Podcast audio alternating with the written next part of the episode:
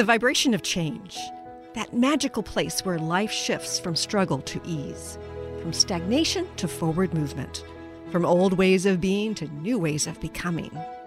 Yes, it can seem rather elusive to get there, but when you are in it, you feel it down to your very core, and it can positively affect everything in your life, from your relationships to your health and well being, from your career path to your abundance, from the quality of your inner connection to the fullness of your self expression. Here on the Christine Upchurch Show, we explore ways to get into that vibration of change with experts in the fields of consciousness, psychology, spirituality, health, healing, and science. Are you ready to step into your vibration of change?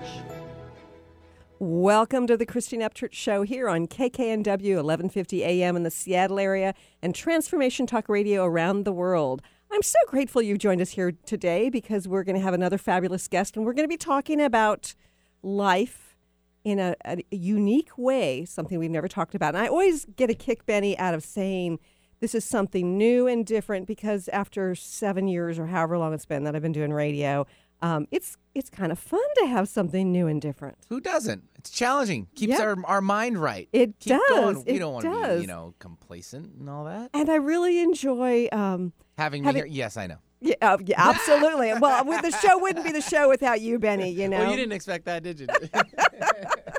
No, but I really enjoy having guests who make me reconsider some of my beliefs. yeah. and um, sort of shift my orientation about life because I think we get kind of stuck in our belief Mm-hmm. system. And our guest today does exactly that. Mm-hmm. Um, our guest today is Dr. Stephen Nachmanovitch, and he's the author of Free Play and his latest book, The Art of Is. I love that. The Art of Is.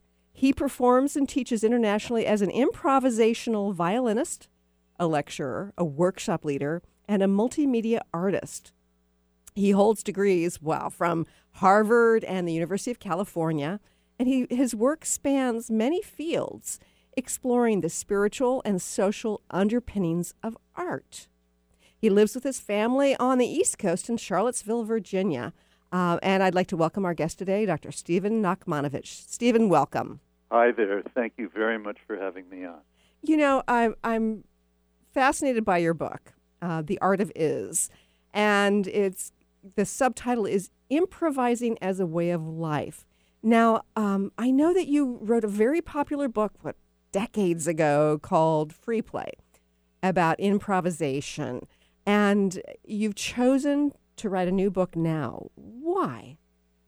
Well, I think we're in a different place in society. I think there are things that I've learned over the decades uh, since the last book.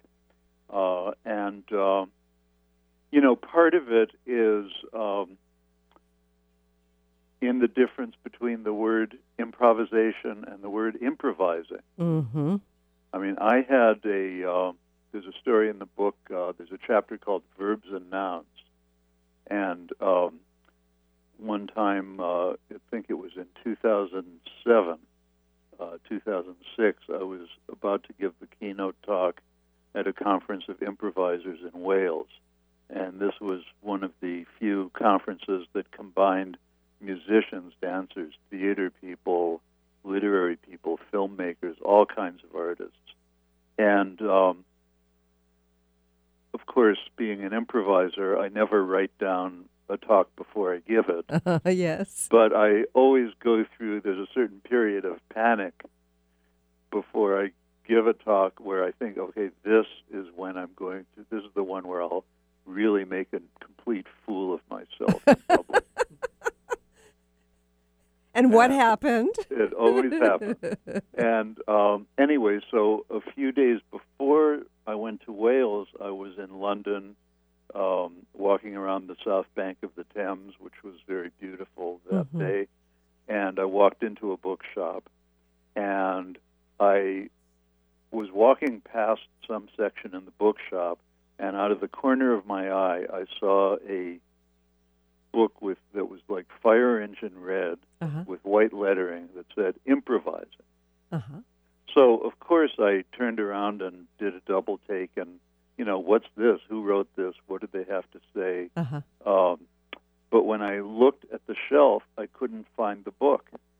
Isn't that interesting? and I started scanning up and down the shelves, you know, thinking, well, maybe I'd scrambled the letters of uh-huh. some other book, something like. But I, I didn't. It was actually a complete hallucination.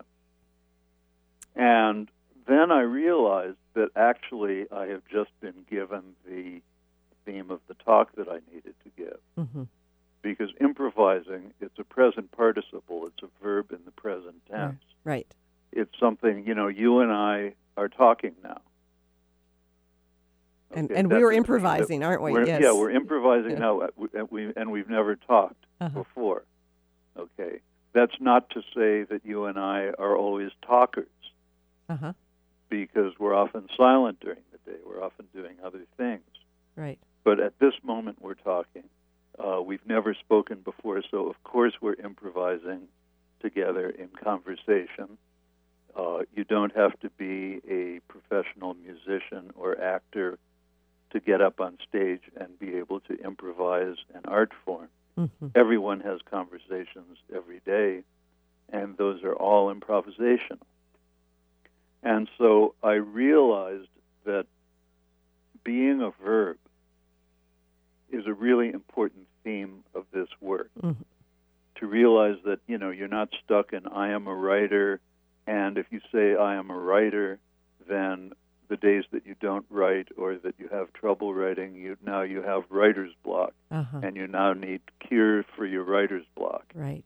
And if instead you realize I'm writing, you know, at one o'clock until one thirty today I was writing, whatever it may be. Right.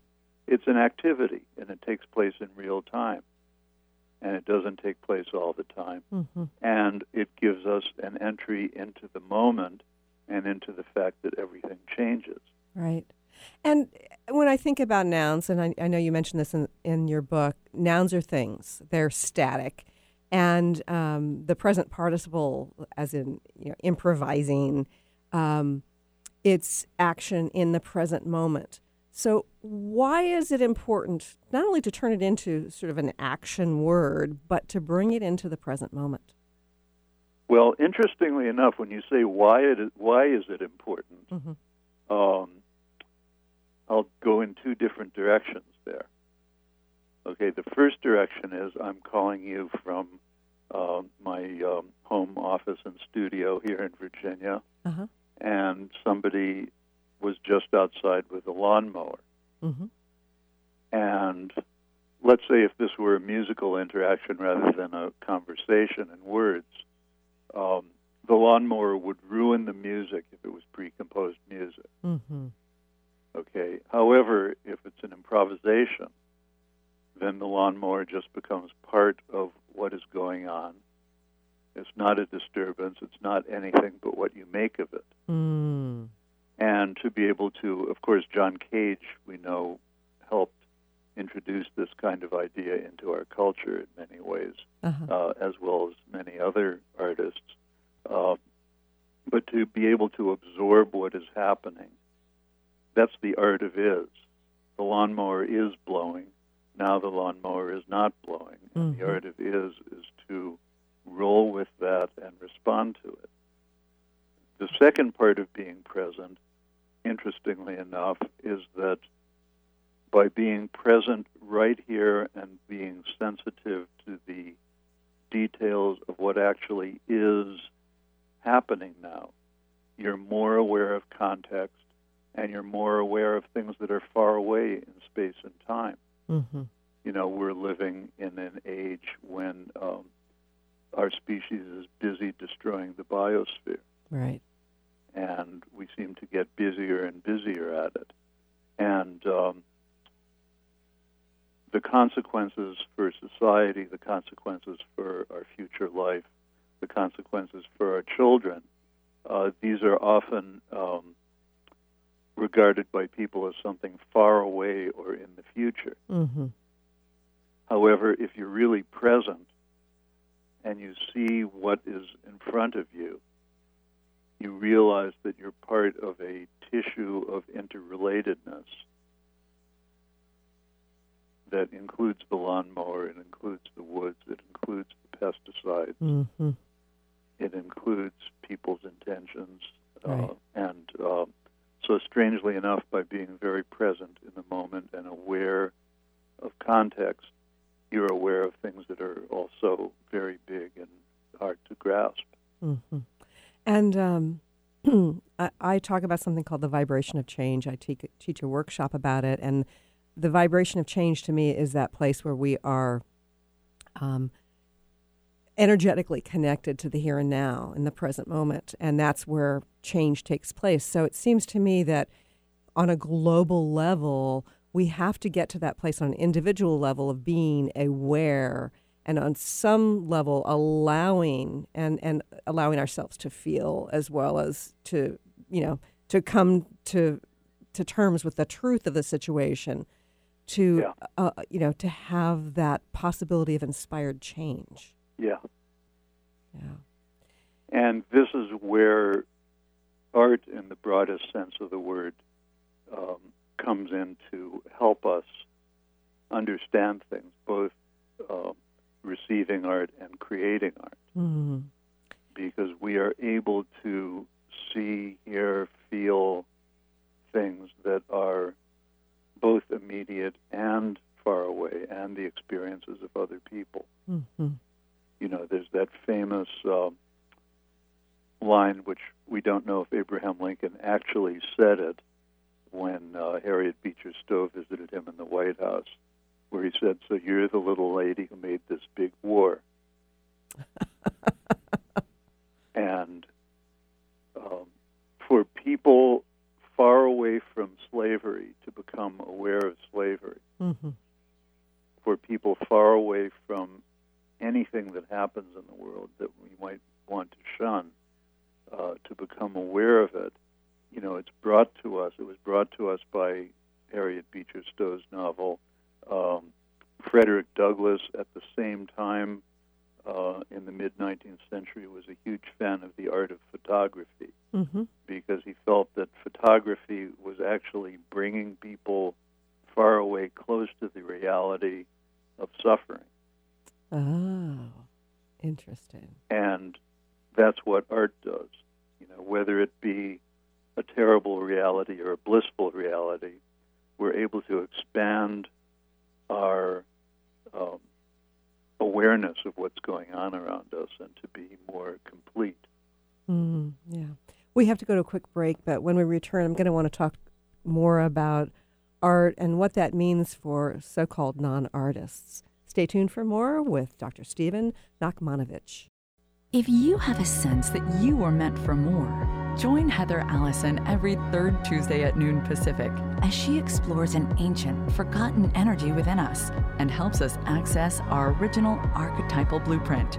The Golden Path will help you remember the key to unlocking your life, love, success, and magic you were meant for. A key to unlocking your golden path. Visit heather-allison.com. The vibration of change, that magical place where life shifts from struggle to ease, from stagnation to forward movement, from old ways of being to new ways of becoming. If you're like I am, it can be rather elusive to get there, but when you are in it, you feel it down to your very core, don't you? And it can positively affect everything in your life, from your relationships to your health and well being, from your career path to your abundance from the quality of that inner connection to the fullness of your self expression. On the Christine Upchurch Show, we explore ways to get into that vibration of change with experts in the fields of consciousness, psychology, spirituality, health, healing, and science. Join me, Christine Upchurch, every Friday at 11 a.m. Pacific Time, 2 p.m. Eastern Time on KKNW AM 1150 and Transformation Talk Radio, and learn new ways to step into your vibration of change. Many times do you find yourself saying, It was nothing? Next time someone tells you, Great job, you'll know how to accept it and not deflect it by listening to Courage to Be Seen radio with host Sherry Clark. Sherry Clark is an experienced global engineering leader, coach, and mentor. From her experiences one on one coaching to corporate consulting and executive coaching, Sherry has learned many women need at least three things to discover and face success. Learn about the ACES program, how to survive male dominated fields with grace and authenticity, and reach the top without ever once giving up on who you are. Courage to Be Seen host Sherry Clark explores the awesome power of your entire self. Check out her website, couragetobeseen.com, and listen to the first Tuesday of the month at 11 a.m. Pacific with host Sherry Clark. You have the courage to be seen. See you later. I'm Christine Upchurch, and this is a Stellar Reflections Minute. For centuries, spiritual traditions have talked about how humans have an energy field, or aura, surrounding them. Although skeptical scientists refuted this for decades, science is now beginning to catch up with spirituality. Scientists can actually measure light emanating from living beings, so they can measure the human aura, which in scientific terms is known as the biofield. Many medical practitioners around the world use an instrument to evaluate a patient's biofield for the purpose of diagnosing illness. They understand that imbalanced or insufficient light in a person's energy field indicates a physical or emotional problem. The good news? There are ways to balance and increase your light, resulting in greater well being. For more information, please check out stellarreflections.com or call 425 999 9836. That's 425 999 9836.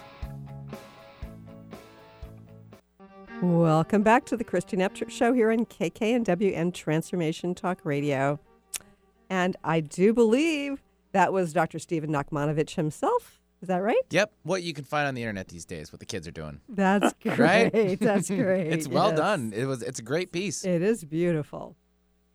Now, b- before the break, you were talking about the importance of of like what we learn from art and how that brings us into the present moment and gives us a new kind of awareness. I had an experience, I don't know, maybe six months ago, where I was lying in bed. It was one of those mornings where I didn't have to get up too quickly, and I was lounging, and then eventually I got my phone out, and I'm lying in bed, and I, I accidentally took a screenshot of you know, or, or not a, not a screenshot, but a, a photo of, and I noticed how sideways my view was.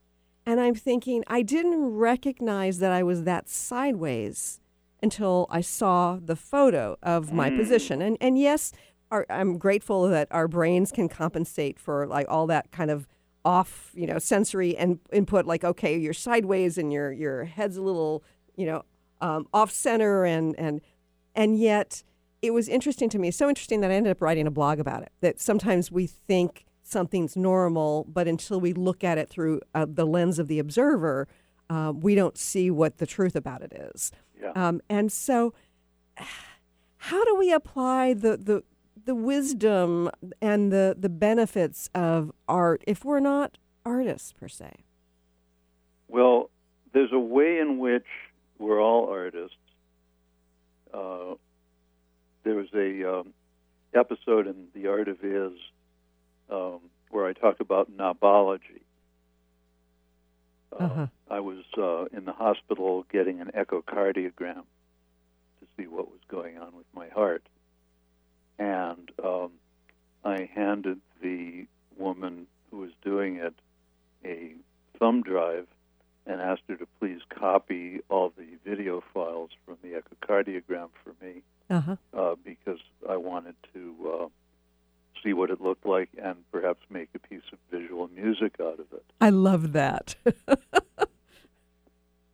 And uh, yeah, I have a long uh, history with biological stuff as a source of art, uh huh. so that's really interesting to me. So she said, "Sure, I'm an artist too." hmm And I asked her what her art form was, and I expected her to say that in addition to her medical job, she was also a singer songwriter or photographer or something like that. hmm And instead, she patted the echocardiogram machine and she said, This. And she started talking about something that's called knobology in that business. Uh huh. The echocardiogram machine is full of knobs and dials, Right. and there are so many ways to adjust the contrast and the depth at which you're creating an image and the way in which you move the sensor over the person's skin. And um, the possibilities are endless. And she said that when she comes in in the morning and she sees studies of people's hearts that were done by her colleagues, Uh-huh. she can tell each one, like who did it. Interesting. Okay, so that even in something that seems to be as uh, objective and by the book as a medical procedure like that, uh-huh. everybody has their individual style. Right. And to somebody who is um, inside the art form, those styles are recognizable. Fascinating. Yes, it is fascinating. You know, I mean, that was a very interesting lesson, um, and it kind of takes. You know, it's easy for us to come up with platitudes about how all people are creative and Mhm. we, are, we are all artists in some way. You know, but that's kind of an empty statement. Sure. However, to sort of see it in practice with this person and her echocardiogram machine. Uh, knobology is also a term of art on submarines and aircraft carriers. Huh. And you, you know, you can just visualize, especially the older uh, analog style of equipment where you have banks of controls and knobs and, you know, how do you tweak this one and how do you tweak that one? Mm-hmm. And it's all a matter of personal style. Right. And yet, the purpose of the personal style is to produce a certain objective, clear image of something that you really need to see. mm-hmm. So, all of our attempts to produce um objective, clear images have to get filtered through somebody's being able and willing to tweak things and change things and adjust and have the skill and the practice of operating a piece of machinery or a musical instrument Uh-huh. or whatever our chosen medium is. Right. I, I think about something as simple as um, making a salad. Now, I've had companies staying over and, you know, volunteering to make the salad, and it can be the exact same ingredients as what I was going to use when, if I made the salad, and they make it very differently. And it's fascinating to watch different approach to slicing, um, different shape of the lettuce, um, different arrangement of the vegetables within the bowl.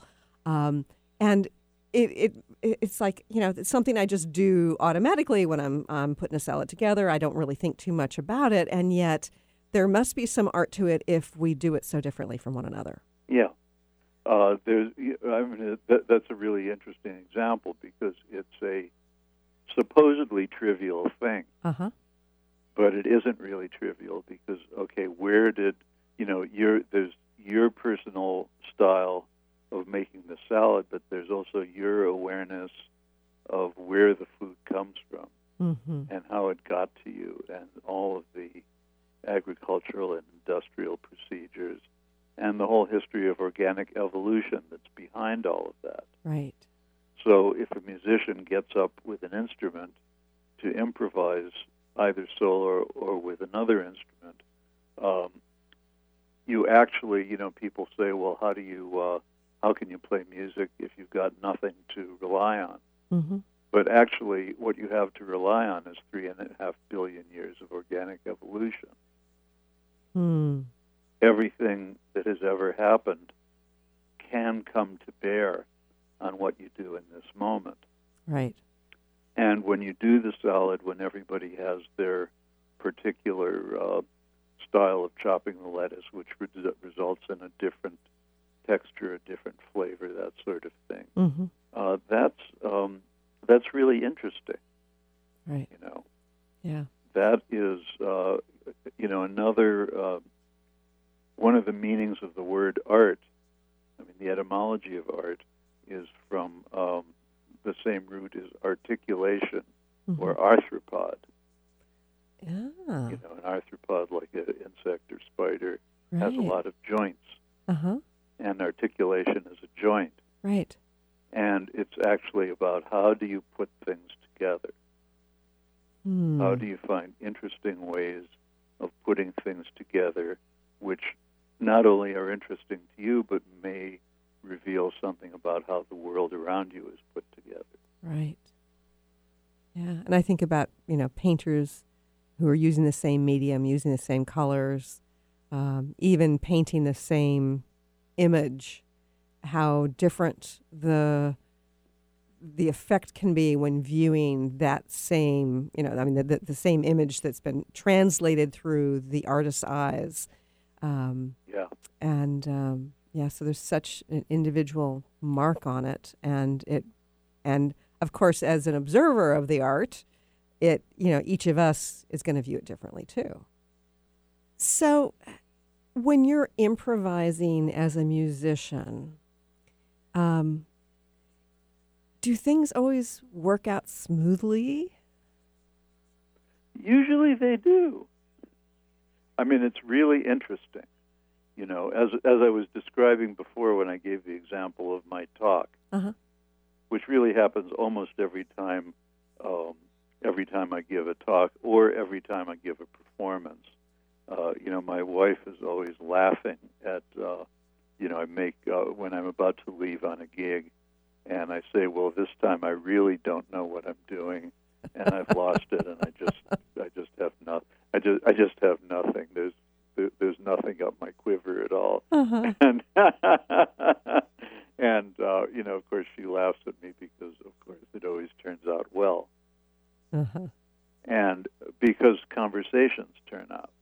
You know, I mean, certainly it's possible for disasters to happen Uh-huh. but by and large, you know, and there are times when you're tired and times when you misread other people, Mm-hmm. and it's certainly possible to make mistakes. But by and large, most of the time, uh, if you learn to rely on the moment and rely on a kind of awareness of what's going on around you at that moment, Mm-hmm. then things turn out well. Yeah. Well, I think about when I've taught in front of large groups of people how there's an aspect of um, reading what the audience needs to hear. So you don't even have to like have them asking questions to direct your route. It's kind of like this. Like sometimes I will have a direction that I'm I'm planning on going, and then all of a sudden I'll I'll just feel like nope, what's needed right now is going that direction.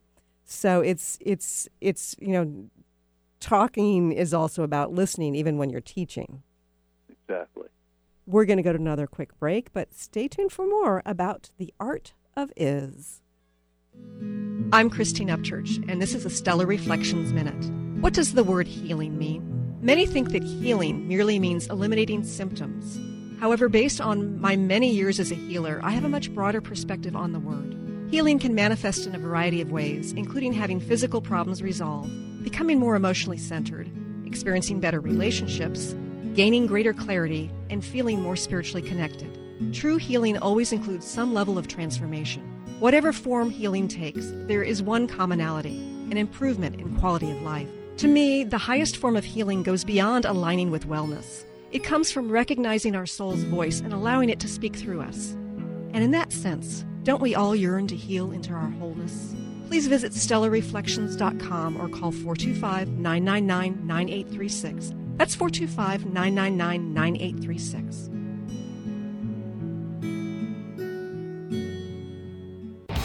Calling all moms. It's time to awaken your vibrant, intuitive, and loving self in every area of your life. Join host Debbie Pokornik as she shares thoughts, stories, and tools to help you stand in your power at work, home, and play. Listen to Vibrant Powerful Moms helping everyday women create extraordinary lives every Monday at 3:30 p.m. Pacific, 6:30 Eastern. For more information about Debbie, visit vibrantpowerfulmoms.com. Is traditional medicine not working for you? Do you still feel as if your health isn't 100%? Here at the Holistic Medical Center, Dr. Nushin Darvish and the qualified staff look through the dimensions of wellness and start a healing plan prioritized to your needs. Our physicians assess the whole you until complete health is achieved. Get the help you need by visiting drdarvish.com or call 425 451 0404. The vibration of change, that magical place where life shifts from struggle to ease, from stagnation to forward movement, from old ways of being to new ways of becoming. If you're like I am, it can be rather elusive to get there. But when you are in it, you feel it down to your very core, don't you? And it can positively affect everything in your life from your relationships to your health and well being, from your career path to your abundance, from the quality of that inner connection to the fullness of your self expression. On the Christine Upchurch Show, we explore ways to get into that vibration of change with experts in the fields of consciousness, psychology, spirituality, health, healing, and science. Join me, Christine Upchurch, every Friday at 11 a.m. Pacific Time, 2 p.m. Eastern Time on KKNW AM 1150 and Transformation Talk Radio, and learn new ways to step into your vibration of change. Welcome back to the Christine Upchurch Show here on KKNW and Transformation Talk Radio. That was Dr. Stephen Nachmanovitch, and um, he is on right now, author of Free Play and the Art of Is Improvising as a Way of Life. You know, when listening to that, just that little bit of, of um, improvised music, there, there are these moments where you're pausing. And I feel this real sense of anticipation. And I'm wondering if there is greater power in improvised music than there is in you know music that's been written down and you know played over and over again Well, that's a that's a great question. Um, of course, the answer to that, like all questions, is yes and no. I love that. So, um, yes, and improvise, and of course, this is also. I mean, it's a feature of my style. Uh-huh. I mean, I have, I have, I know fellow improvisers who like to play really fast and continuously, uh-huh. and that's very impressive. Uh, but I, especially as I've gotten older, I become more and more interested in silence Uh-huh. and more interested in what happens in between the tones. Um, I remember uh, one time I was uh, a guest at the University of Michigan, and uh, Ken Fisher, who was the uh, who was the head of the College Music Society there, took me around campus and took me up to the top of the very famous bell tower Mm-hmm. where they have, uh, you know, one of the biggest carillons in the world. And so he allowed me to fool around with it, which I'd never done before. And the thing that was interesting, of course, we often hear carillons playing, you know, a familiar piece of music that's just ringing out continuously, note after note after note.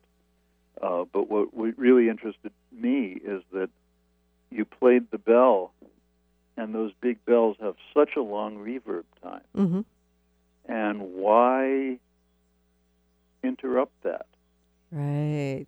with another sound? You know, let that sound happen. Because you don't actually need all of that extra unless you're trying to prove your technical abilities.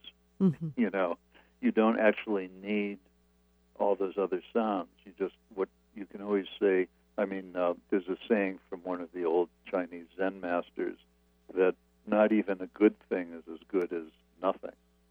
Hmm. And Uh, I don't know if you're interesting, yeah. familiar with the composer Morton Feldman. No. Uh, he wrote um, he wrote music that was very long, very slow, with a lot of silences in it, and very, very soft. I Mhm. mean, he barely got above a pianissimo. And uh, I remember I met him when I was younger, and I heard his music performed at festivals, and I thought it was really boring. Mm-hmm. And now that I'm older, I really like it. Interesting. Why the change? Well, I guess I've come to appreciate silence more. Mm-hmm.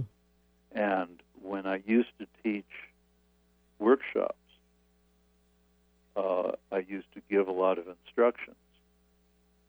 And now, if I'm really successful in a workshop, I will really keep my mouth shut. Hmm. That's And fascinating. People actually know what to do, and they know how to do it. And if you ask them verbally about that, of course, they think they need instruction. Uh huh. But actually, uh, it's so much more interesting to teach in silence and to just use gesture and sound and allow people the space to step forward and express themselves All right. without saying, I here's think your instructions, this is what you have to do. Now I'll hold your hand and then you can do it. Uh huh. I, I think about conversation, which you talk about as being, you know, um, something that we're continually improvising. Sometimes conversation can be like this excited, fascinating banter that's that's quick, and and you get something out of that. And other times the conversation can be slow, with pausing to absorb, interpret, to feel, and both types of conversation feel very um, important and of Mhm. value. hmm Um, so, and of course, how art is made is to balance those two. in what way? Well, I mean, if you have music or the pace of a novel or whatever the art form is, um, to balance the quick and the lively with the quiet and the near silent Mm, is really interesting. Yeah, it is. You know, to do all one thing is often less interesting. Uh huh. and um, you know, again, people people who are creating composed music or composed literature are always having to balance people's expectations with surprise, and it's good to have some surprise and some expectation, Uh huh. you know, and too much of one is not as interesting as mixing them both. Right.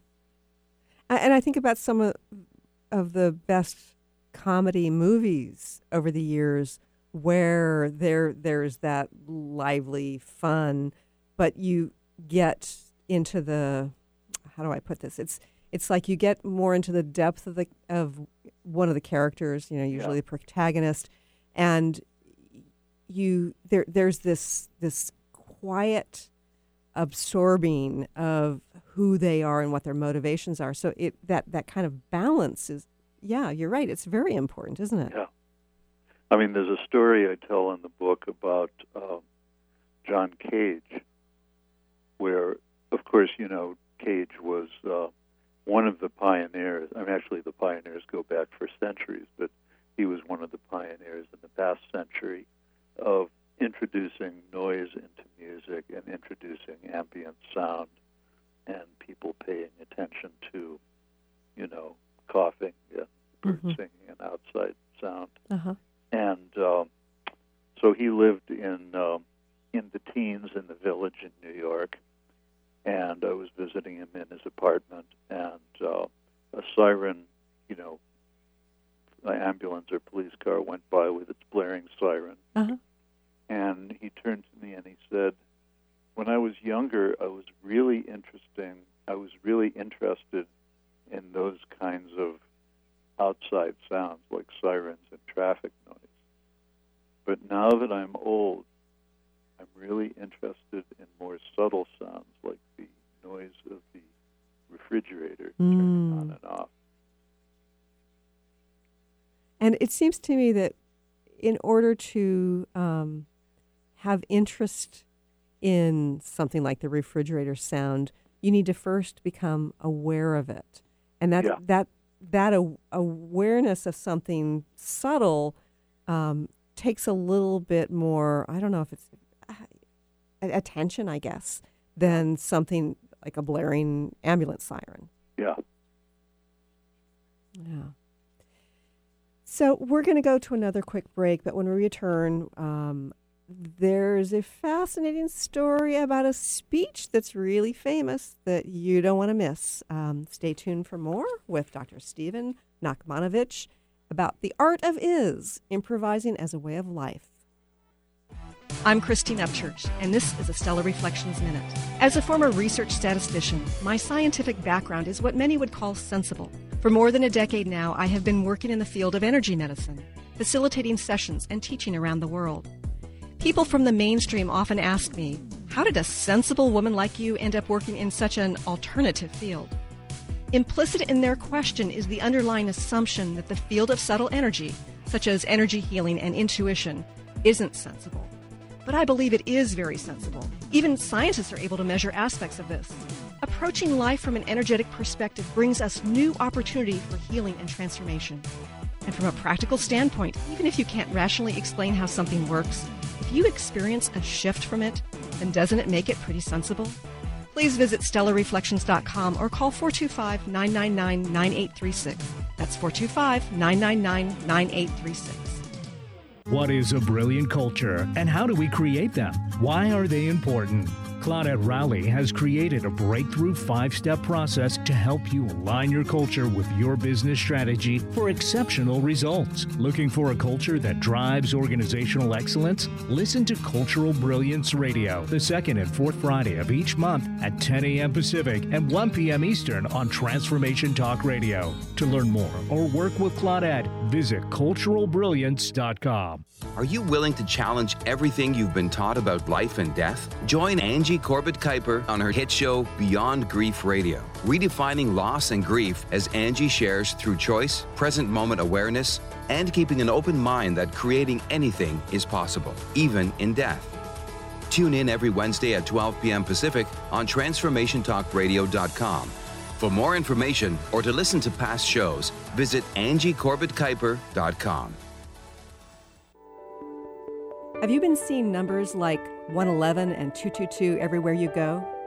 Do you feel that the universe may be trying to get your attention, perhaps offering a message of some sort?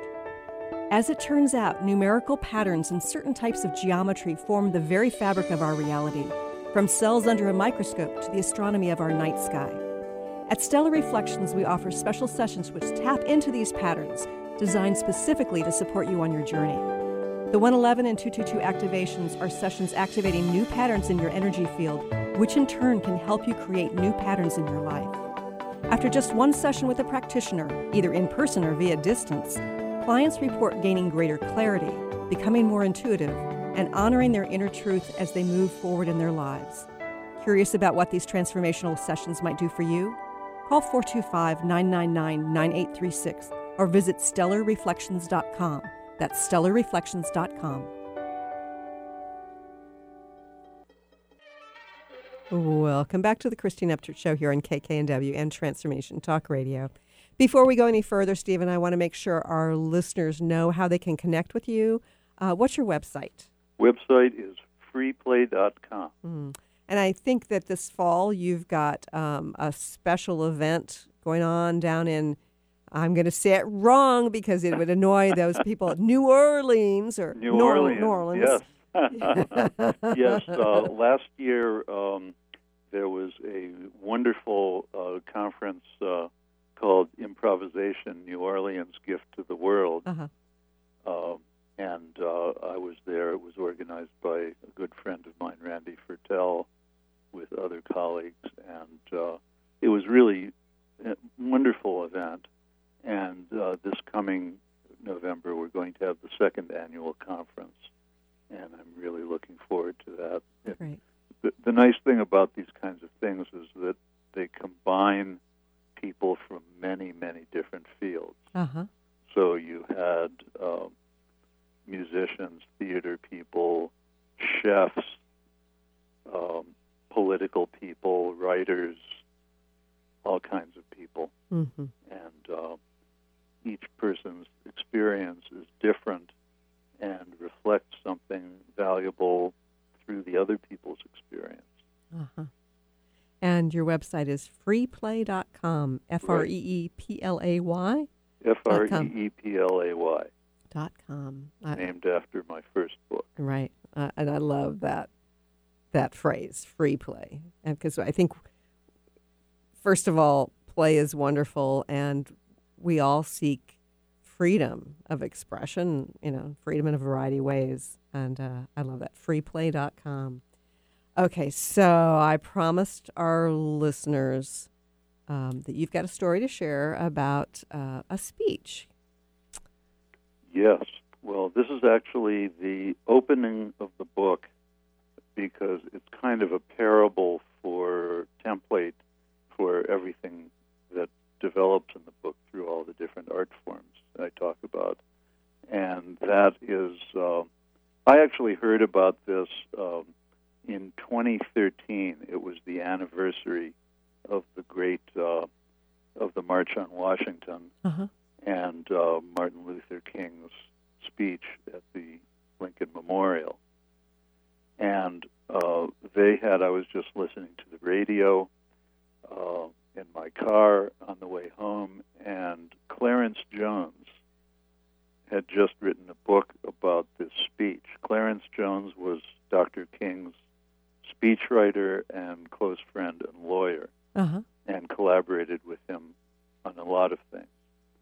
And um, he was Jones was talking about the famous "I Have a Dream" speech, and pointing out that the written speech that was prepared did not mention dreams.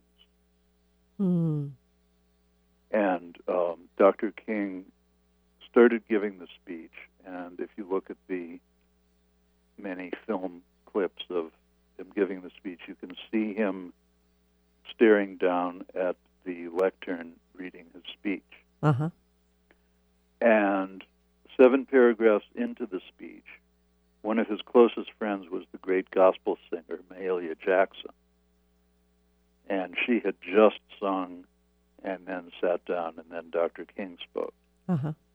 And um, she was a friend whom he often talked to on the phone about his worries and troubles. And uh, he had mentioned to her that several months, uh, he had mentioned to her several months before that he had given a speech on this theme of the dream Mm-hmm. in uh, Detroit. And he wasn't really that satisfied with it, and he Mhm. thought it kind of fell flat. Uh-huh. And there he is in front of 250,000 people reading this carefully prepared speech. And Mahalia Jackson shouts out at him, Tell him about the dream, Martin. Tell him about the dream. And instantly, he pushes his papers aside to the left. You can see it. He lifts his head up and he looks straight at the audience and he begins improvising. And what did he say? How did he Well, begin it? we know. I have a dream. yes. And, you know, what he said in that speech um, was so poetic. Uh, I mean, he had said similar things before, but this time it was different. Uh-huh. Um, and of course, it came from many different sources. You know, there was uh, Gandhi was such a huge source for him. The Bible was such a huge source for him. Mm-hmm. The Declaration of Independence, Shakespeare. You can find all these kind of verbal traces of the influences on him as he improvised that great speech. And of course, what was going on was that all of these influences had been kind of integrated within his belly, Mm-hmm. so that what came out was him Right. as a human being, interdependent with all of those other influences that he had in his life. And there in the moment, improvising his passion. There in the moment, improvising and doing what must be done. Uh-huh. And he, um, of course, now children study the speech in school, and Right. there's the written transcript of it. And so it's all treated as though it was all one speech. There's the Mhm. opening part that was written and the I Have a Dream part that was improvised. And this is the way improvised art often works. You know, now it's regarded as a text. Uh-huh. Then it was a live event in the moment. Right. Um, there are many similar things in our culture. I mean, Homer, whoever he or she was, um, improvised the Odyssey. Hmm. And there were generations and generations of storytellers that continued to re improvise variations on that same story. Right. until they eventually were written down. You know, and uh, we sometimes think of Homer as like the illiterate bard, and then there were generations of bards who repeated the same poem word for word until it was written down. But that's not how it happened. Mm. There's some great scholarship in the literary world on this since the early part of the century when Milman Parry and Marcel Jousse and other scholars went to work on this problem. And um, there's a continuous um, stream of literary, poetic improvisation that stretches all the way from Homer to freestyle rap. Interesting. So, um, we've just got a couple of minutes left here. What's your advice for our listeners about uh, how to take the wisdom, the power, and the the joy, the life force of improvising, and integrate it into our daily living? Well, the first thing is to really pay attention Mm. so that you see, hear, and feel everything that's around you. Um, when I teach workshops, people often, you know, we're paying attention to these trivial noises like the creak of a door down the hall and that sort of thing, Mhm. or the birds outside, or the children playing outside. But the more you can learn to pay attention to these simple things that are around you, the more you're then able to pay attention to and creatively engage with the skills that you've acquired, Mm-hmm. to integrate the skills that you've acquired into a more complete sense of being.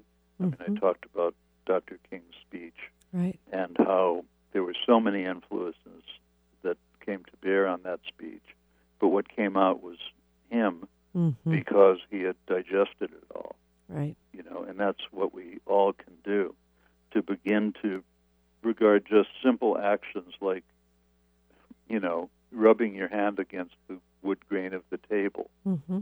and exquisitely feeling all the detail and expanding from there to doing skilled and practiced action in whatever your chosen field of activity is Mm-hmm.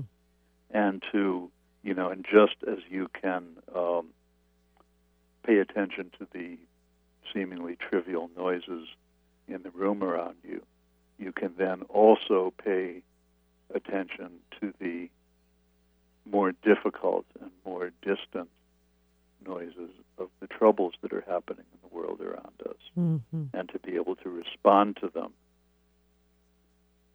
Right.